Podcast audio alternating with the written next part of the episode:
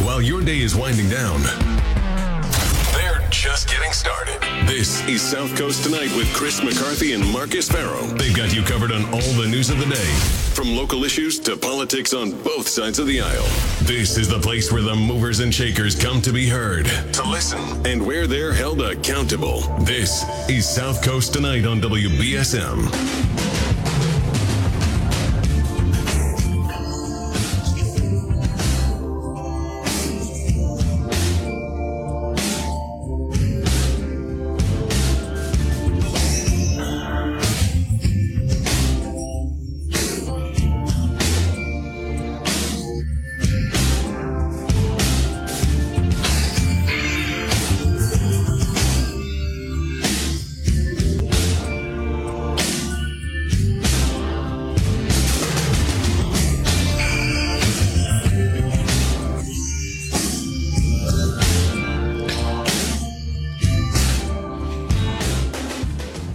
South Coast Tonight. I'm Marcus Farrow. Chris will be back later in the week. 508 996 0500 is how you can join me this evening. We'll also take your messages on the WBSM app chat. Now, um, you heard uh, Brian Walshe's uh, Brian Walshe, who's mentioned in the uh, the news segment. Later in the week, we're going to have Anthony Amore, who you might remember as a candidate for state auditor. He was uh, on the show a few times uh, including a call in on election eve. Chris and I had him in studio for a, a long form interview. I believe it was after the feast, and we had a really good chat. Uh, Anthony was a Republican nominee for for uh, for state auditor, and he, in his you know in his job, is a um, art theft investigator uh, world renowned art theft investigator. He's the head of security at the Isabella Stewart Gardner, which is, you know, the place where in the I believe the early '90s the largest theft in the history of the world took place. Really, really cool museum up, up in Boston. I went there in college. I'm hoping to go back actually again soon. Um, a really cool art art museum in Boston that has a really neat history, uh, other than the the art theft, of course. But uh, he wrote an interesting piece in the Boston Globe about um, uh, you know Brian Walshe, who uh, aside from being a suspected murderer, uh, was also uh, engaged in art fraud. And so Anthony sort of did a profile on someone who participates in art fraud and the uh, the quality of those paintings. He talked about another historic uh, art fraudster and so you know about like you know it was about like what makes a you know where where you can tell there's a forgery and where you you couldn't and all of that. So we're gonna have anthony on saturday. I mean uh, saturday. I'm, I'm off on saturday. You can listen to jess machado on saturday. She's actually at uh, the somerset uh, state GOP committee meeting. Uh, I guess Jim Lyons, the chair of the GOP, and you know Howie Carr's been covering this on the Howie Carr show, uh, the the lead up to this program. But the the um, she's covering Jim Lyons's uh, sort of tour across the Republican town committees in the state to try to get himself uh, elected chair again as the Mass GOP, and a lot of people, including Howie Carr, of course, including Jess Machado, um, including Chris McCarthy, uh, feel as though he should not be this chair of the state GOP anymore uh, due to the significant losses that they've incurred over the last four years that he's been chair, um, losing, you know, three countywide seats, uh, two sheriff's offices, a DA's office um, including here Bristol County, which I have actually have uh, Democrat Bristol County Sheriff Paul Heroux. He's going to be joining me at nine o'clock. He's going to give us an update on what's been going on there, the nascent days of his administration. He had his old boss uh, Leon King, who's the superintendent of, who's the former superintendent of Philadelphia jails. Of course, Heroux is an administrator at the Philadelphia jails. Uh, he had him there to um,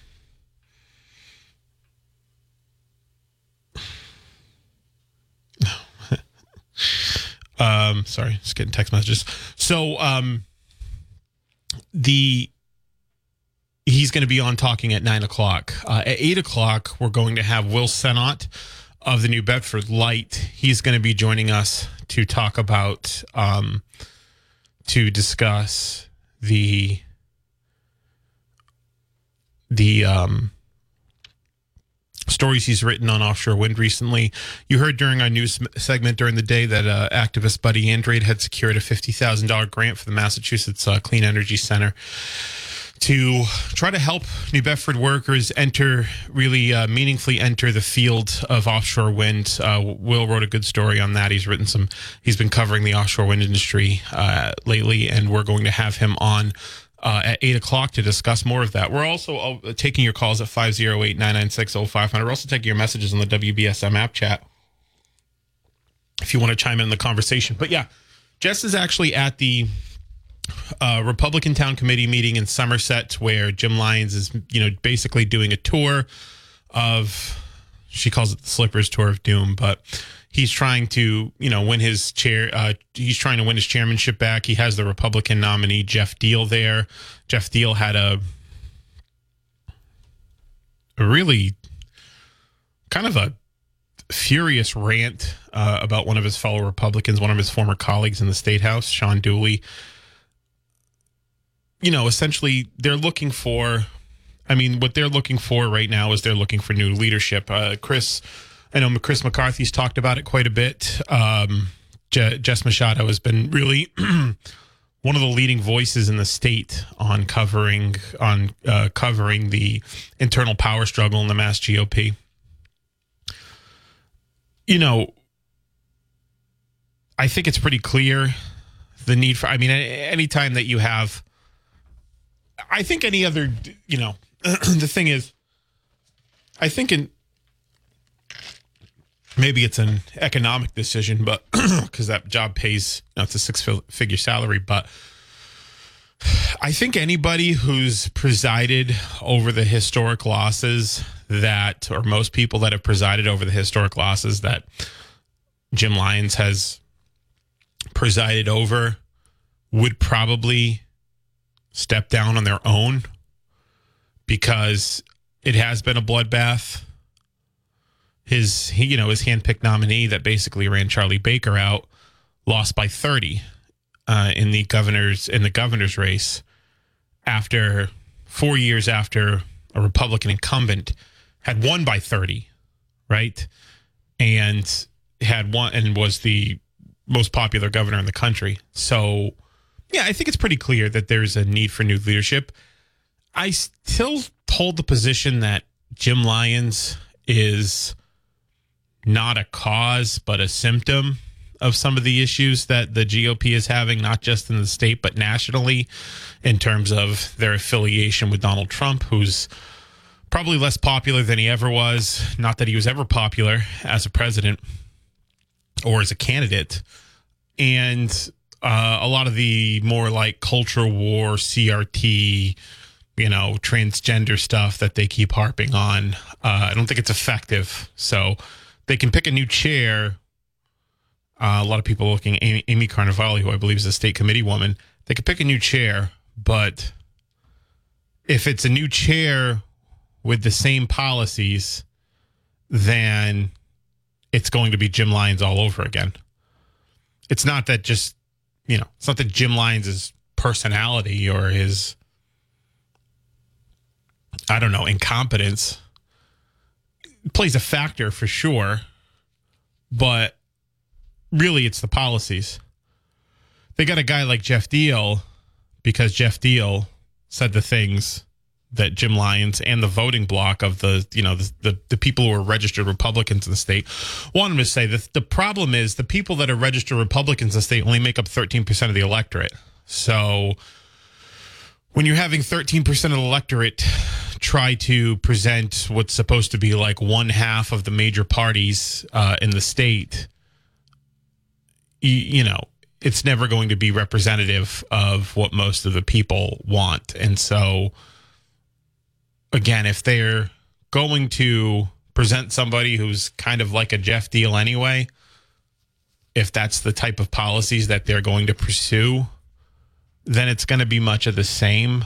But be that as it may, there's definitely still a, a need for a change uh, in leadership there because the Republicans, as an elected party in Massachusetts, I don't think it's an exaggeration to say that they've never been weaker.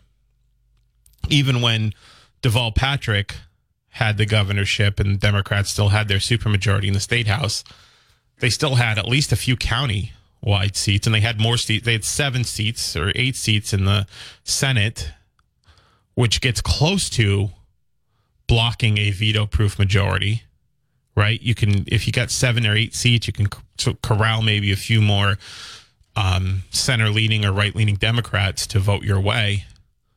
And still at least had 30 some odd seats in the state house and now have 29. So definitely, dire, you know, the, the state Republican Party is definitely in, in, in dire straits. So looking forward to seeing how Jess what Jess uh, reports on that meeting. But 508 996 0500 is how you can join me this evening. One of the things I wanted to talk about, and I think it'll lead into our conversation with Will Sennott pretty well, is the governor's, Governor Maura Healey's uh, general policy on energy and climate. Uh, as both as attorney general and now as governor, she's made energy one of her leading causes. And in fact, on her very first day, as many people know, implemented a new cabinet level climate chief, uh, Melissa Hoffer, who was uh, general counsel at the Environmental Protection Agency, which the federal government, as a lot of you know, the EPA. And she was actually at UMass Dartmouth, as we've talked about before, for climate roundtable. Mayor Mitchell was uh, participated in that climate round roundtable, as well as Senator Montigny, Rep. Markey, Rep. Schmid were all there uh, as well. So I want to talk a little bit more about that. I know some people had called in yesterday. They had they were sort of wondering how that's going to impact their utility bills. I can't. I don't have a crystal ball I can't tell you how exactly it's going to impact your utility bills. I know utility bills are high. I, I know it. And, but what I can do is give a, some broad strokes on how she wants to move towards a greener energy policy and save people on utility costs. I think she's got actually a, a pretty good record on that as AG. Um, and so I know a lot of people have who don't like Maura Healey because she's a Democrat or whatever have said she's a kooky socialist radical or something like that, or she's a wild left progressive. I don't really see that uh, especially the way she's campaigned. I think she's campaigned largely from the center. She gave Charlie she she said Charlie Baker was a pretty good governor. Um, she she said that she said Charlie Baker was a pretty good governor. She said that um, you know she's interested in implementing tax relief, tax cuts is something that she's talked about uh, frequently, and says she wants to introduce in her budget, um, you know, uh, broad tax cuts for the middle class. So I don't think she's as leftist or as progressive as a lot of her opponents might want to scare you into believing she is. Obviously, she's definitely to the left of Charlie Baker, but I still think she's going to govern more in the centrist type. Of, I think she's going to govern in a, a much more centrist way than a lot of people might have been expecting her to. And I think if you've been following her and following her as AG and following her campaign and listening to some of the things she said, you know, one of the criticisms she had during her campaign is that she was a lot of it was a lot of broad strokes, but not a lot of meat on the bone in terms of policy. She's starting to give more details on what she wants to do in terms of their in, in terms of the in terms of her energy uh, energy priorities, and uh, she wants to make clean energy a major priority. I think she's mapped that out pretty clearly on how she's um, conducted her business in the very first week. I think we're coming up on it'll be tomorrow or Thursday will be her first week as governor. But 508 996 0500 is how you can join me this evening. We're also taking your messages on the WBSM app chat, but let's go to the phones. Good evening, you're live. Yeah, good evening, Marcus. How's it going? How you doing? Good. Uh, doing all right.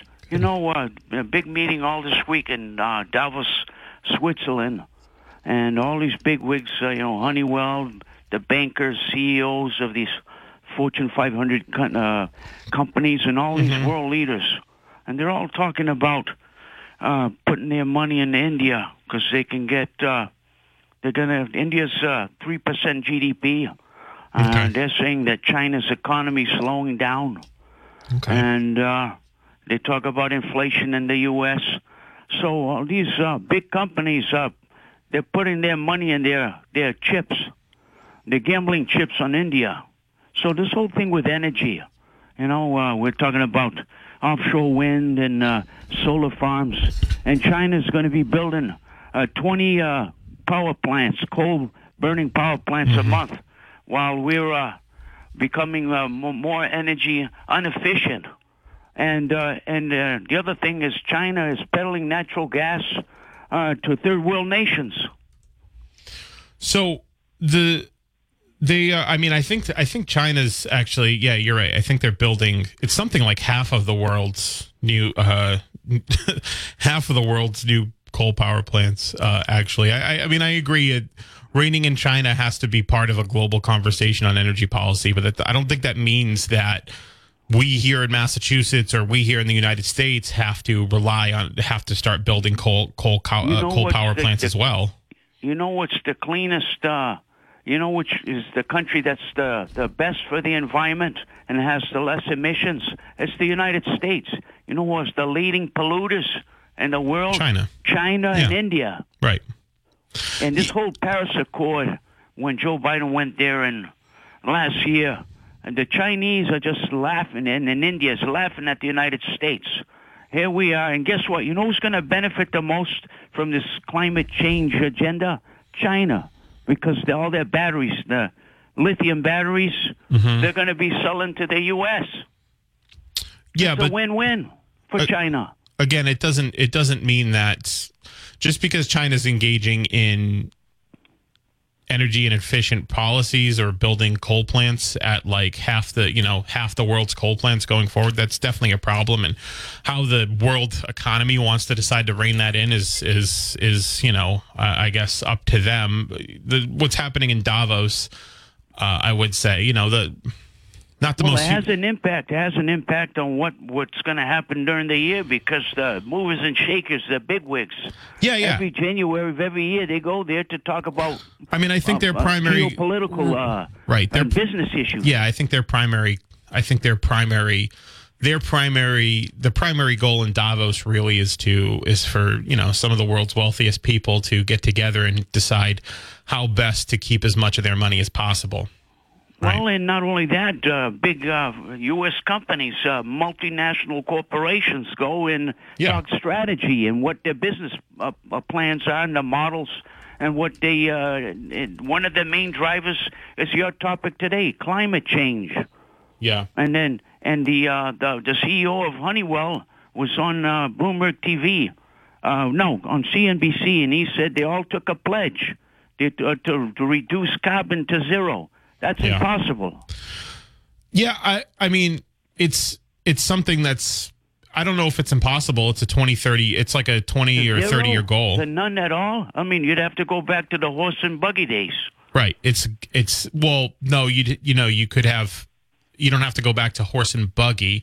It's just a matter of having its net emissions are zero. So it'd be having like there'd be some carbon output, like there are some coal, you know, coal fire plants and all of that. And then what the you know you'd have carbon offsets like solar and offshore wind that would hopefully reduce that to make a net of zero. So it wouldn't mean there wouldn't be any carbon em- emissions produced total. It just mean that there are offsetting. Um, you know, they have other uh, carbon offsets to make that net of zero. I don't. I don't think that. I don't think they're saying, oh, we, we got to go back to horse and buggy so we don't put any more pollutants in the air. It's it's how you know how can we mitigate the the circumstances that we're in. Well, well, you know something, Marcus. If you can't use uh, a natural gas stove and you can't drive around in your car, uh, they're gonna. If you have a, a major uh, uh, winter storm and you lose your power, you're gonna have no heat.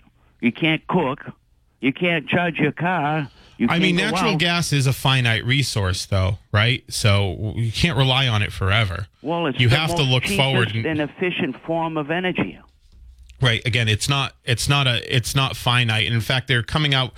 Uh, one of the things I was going to talk about is on our way out as AG, Maura Healey had actually set um, had a settlement with the federal government for, I think it's something like uh, half a billion dollars or so. Uh, I'd have it right here. But basically, it's to um, you know to work to produce more appliances that are energy efficient that would save on your utility bills because if your appliance your, your appliances are energy efficient it's going to save you more money in your pocket Well, that could be the case, but if you don't have enough power to run your appliances in your automobile, i mean i mean at this juncture I mean, it, it, that, what I'm saying, Marcus, to get to, uh, to the to the point is, uh, it's it's it's great. It sounds great, but uh, in reality, it's not going to work. so i mean the other so the the the the op- what you're saying is we should just basically do nothing No, what I'm saying is, if we can continue to implement these policies, we're going to go back to riding a horse, uh, using firewood.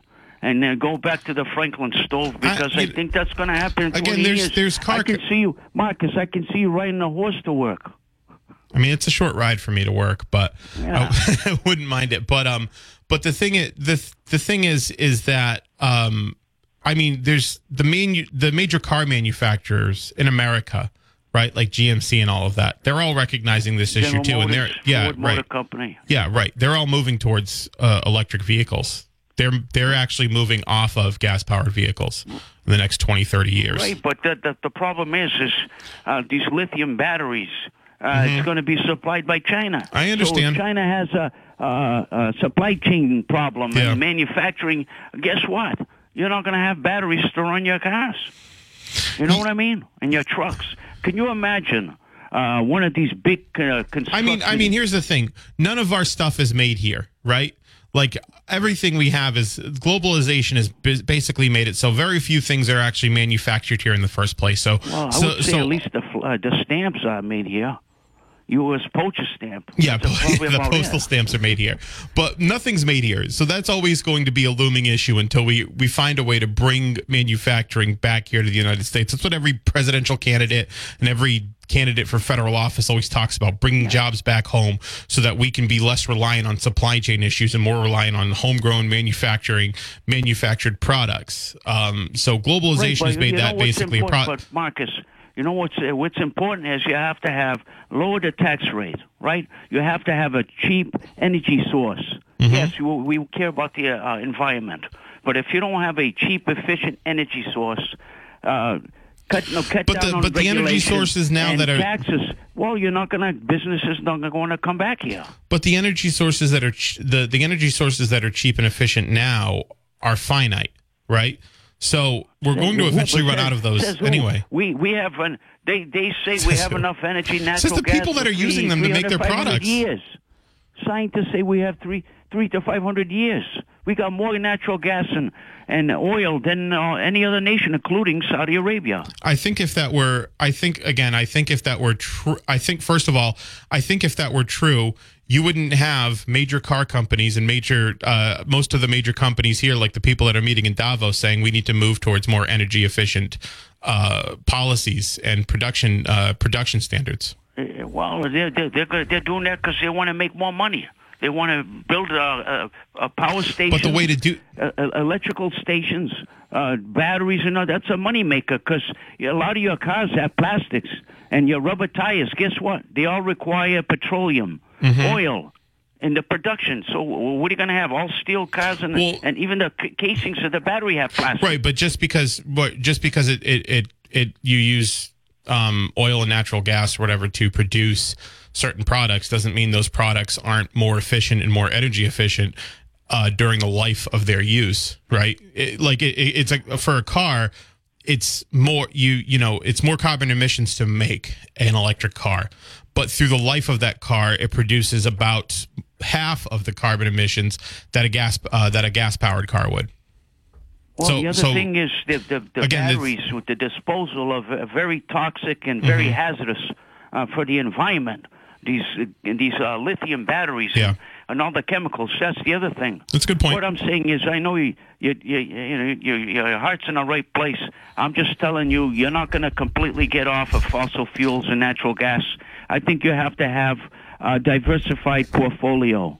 You know, and let the consumer pick. Yeah, I don't you know think. what I'm saying. Yeah, I don't think anybody. Well, I don't think anybody has any delusions about saying we're going to get completely off of fossil fuels, right? At, at any time, it, probably within our lifetimes. But to be Oh, less they- reliant on it is is, Well, is definitely well, a good Marcus, thing. they want us to do it by 2030. Well, they want net zero emissions by 2030. Yeah, but they want you to buy. Well, Maury Healey signed up. They want you to get a natural, uh, an electric powered car by Mm-hmm. 2030, and you got to get rid of your your other car, your gas powered car. They're not going to make you get rid of your gas powered car. Well, I don't know. I'm not too sure about that. You got to read the fine print. Yeah, I, again, if they're if they want us to move towards again, if they want us to move towards electrified vehicles and they're able to provide some assistance to make that cheaper, uh, then yeah, all for it. Listen, I you know I've had my car for about seven or so years. I'm looking to buy a new car. I'm looking at electric cars, right? So Really? yeah, yeah, I'm absolutely looking well, at electric well, cars. what about if you get, uh, you know, a a, a blizzard? You can't charge your car, and when it's uh, below Oh, I get a zero, home- I get a home- a home charging port. Puts a drain. But I'm saying it puts a drain on your battery. Uh, then what? What are you going to do? Push your car home? Well, I'd get a home charging port. So I mean, I'd Yeah, just charge my car. I mean, home. it's, it's just a matter of You'd it be- just. what it's, I'm saying it's is, just a matter of charging your. 20 It's just a matter of charging your car. What? Let's say you're 20 miles away from home. Mm-hmm. And there's no there's no uh, charging station in, in, in sight. And Yeah, I mean, I think we can imagine the worst case scenario. Yeah, right. I mean, uh, you, you got to plan it. You you you got to charge your bat. You got to have your battery charged, and you got to plan ahead, right? And the the sin- charging stations are becoming a lot more ubiquitous than they were even a few years ago. So I mean, Well, do you want to wait five hours? it's like running out of gas. You get could a run out of you could run out of gas in an area where there's no gas stations too. That's entirely possible. Well, what I'm saying is, it, it takes you. Yeah, when you go to a gas station, you put in uh you pump uh, the the gas in your car. It takes you what ten, uh, five, ten minutes. Uh, an electric power car Uh, take you five hours. Right. A- again, you want to be uh, in a, in, you know one of the uh, companies necessarily. uh, eating a sandwich and a pizza for five hours. Again, I think you're imagining the worst case scenario. What if in a middle of Uh, the snowstorm you're out you're out in the middle of the road. There's no. That's all. charging there's no charging stations. You didn't charge your, your car ahead of time and it's snowing, you're 20 miles away from your, your your nearest charging port. Yeah, I guess if all of that happened, I'd be Yeah, the, well, the a situation would be very no, not bleak. just snowing, a blizzard, blizzard conditions, whiteout conditions. Yeah. You know, I'm just saying. I'm, I'm just being realistic. It sounds like your plan sounds like you know a comic book, uh, you know, uh, idea. It was nice talking to you, Marcus. I appreciate you it. Have Thank you. Night. You as well. All right, I got to take a break. Listen to us live any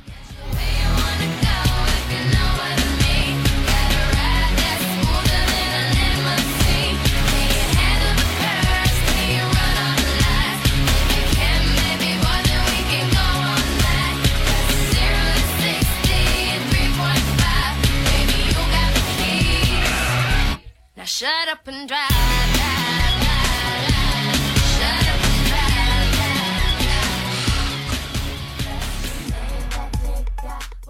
Welcome back to South Coast tonight. I'm Marcus Farrow. Again, we're going to be joined by Will Sennott at 8 o'clock to um, discuss some of his reporting on offshore wind. You might have heard a story in the news segment about um, uh, Buddy Andrade uh, and his organization getting uh, $50,000 to help local residents break into the offshore wind industry uh, in a meaningful way and uh, you know he's been doing some other good reporting on the offshore wind as well. So we're gonna we're gonna talk with him at eight nine o'clock. Bristol County Sheriff Paul Heroux is going to join us uh, to talk about a visit from his old boss Leon King, who was the superintendent of Philadelphia prisons in uh, when Heroux was an administrator there uh, at the uh, at the Philadelphia County jails, and we're going to talk with him about the. Um, we're going to talk with him about the uh, uh, the visit and you know where uh, you know what's what's been going on there. We want to.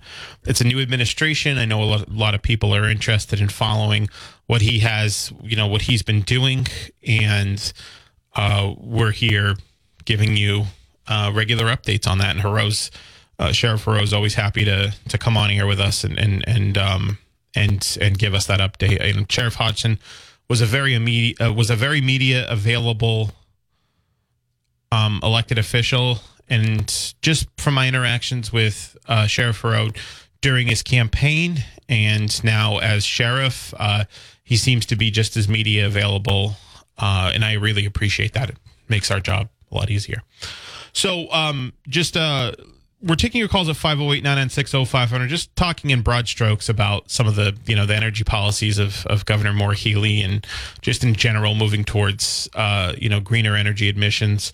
Uh, marcus uno from new bedford had no relation had uh, sent a uh, app chat message, and you can message us on the WBSM app chat if you have the app.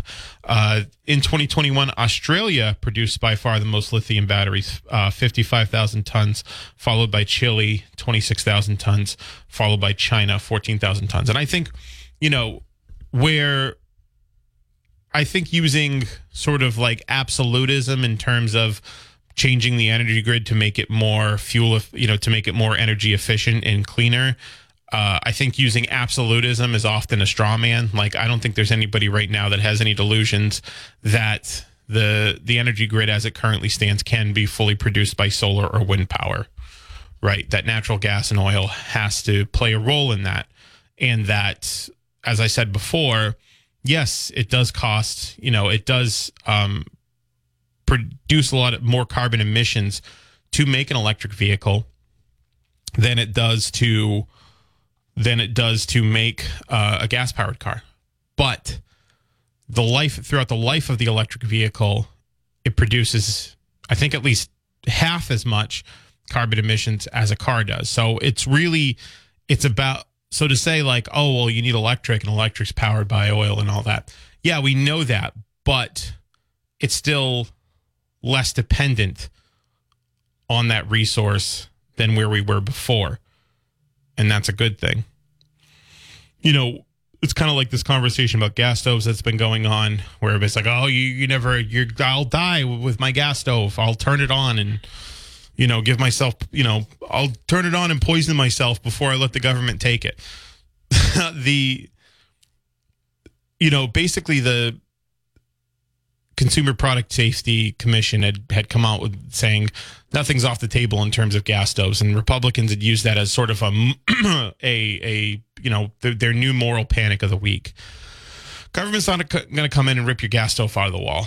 But what they're doing now and what they have done throughout the history of product development in the United States is come out with, uh, not just for gas stoves, but for all appliances, come out with new standards on how they can be more energy efficient, which, by the way, obviously puts money back in your pocket, right? It puts money back in your pocket if they come out with appliances like a gas stove or like an electric stove that's more energy efficient. Obviously.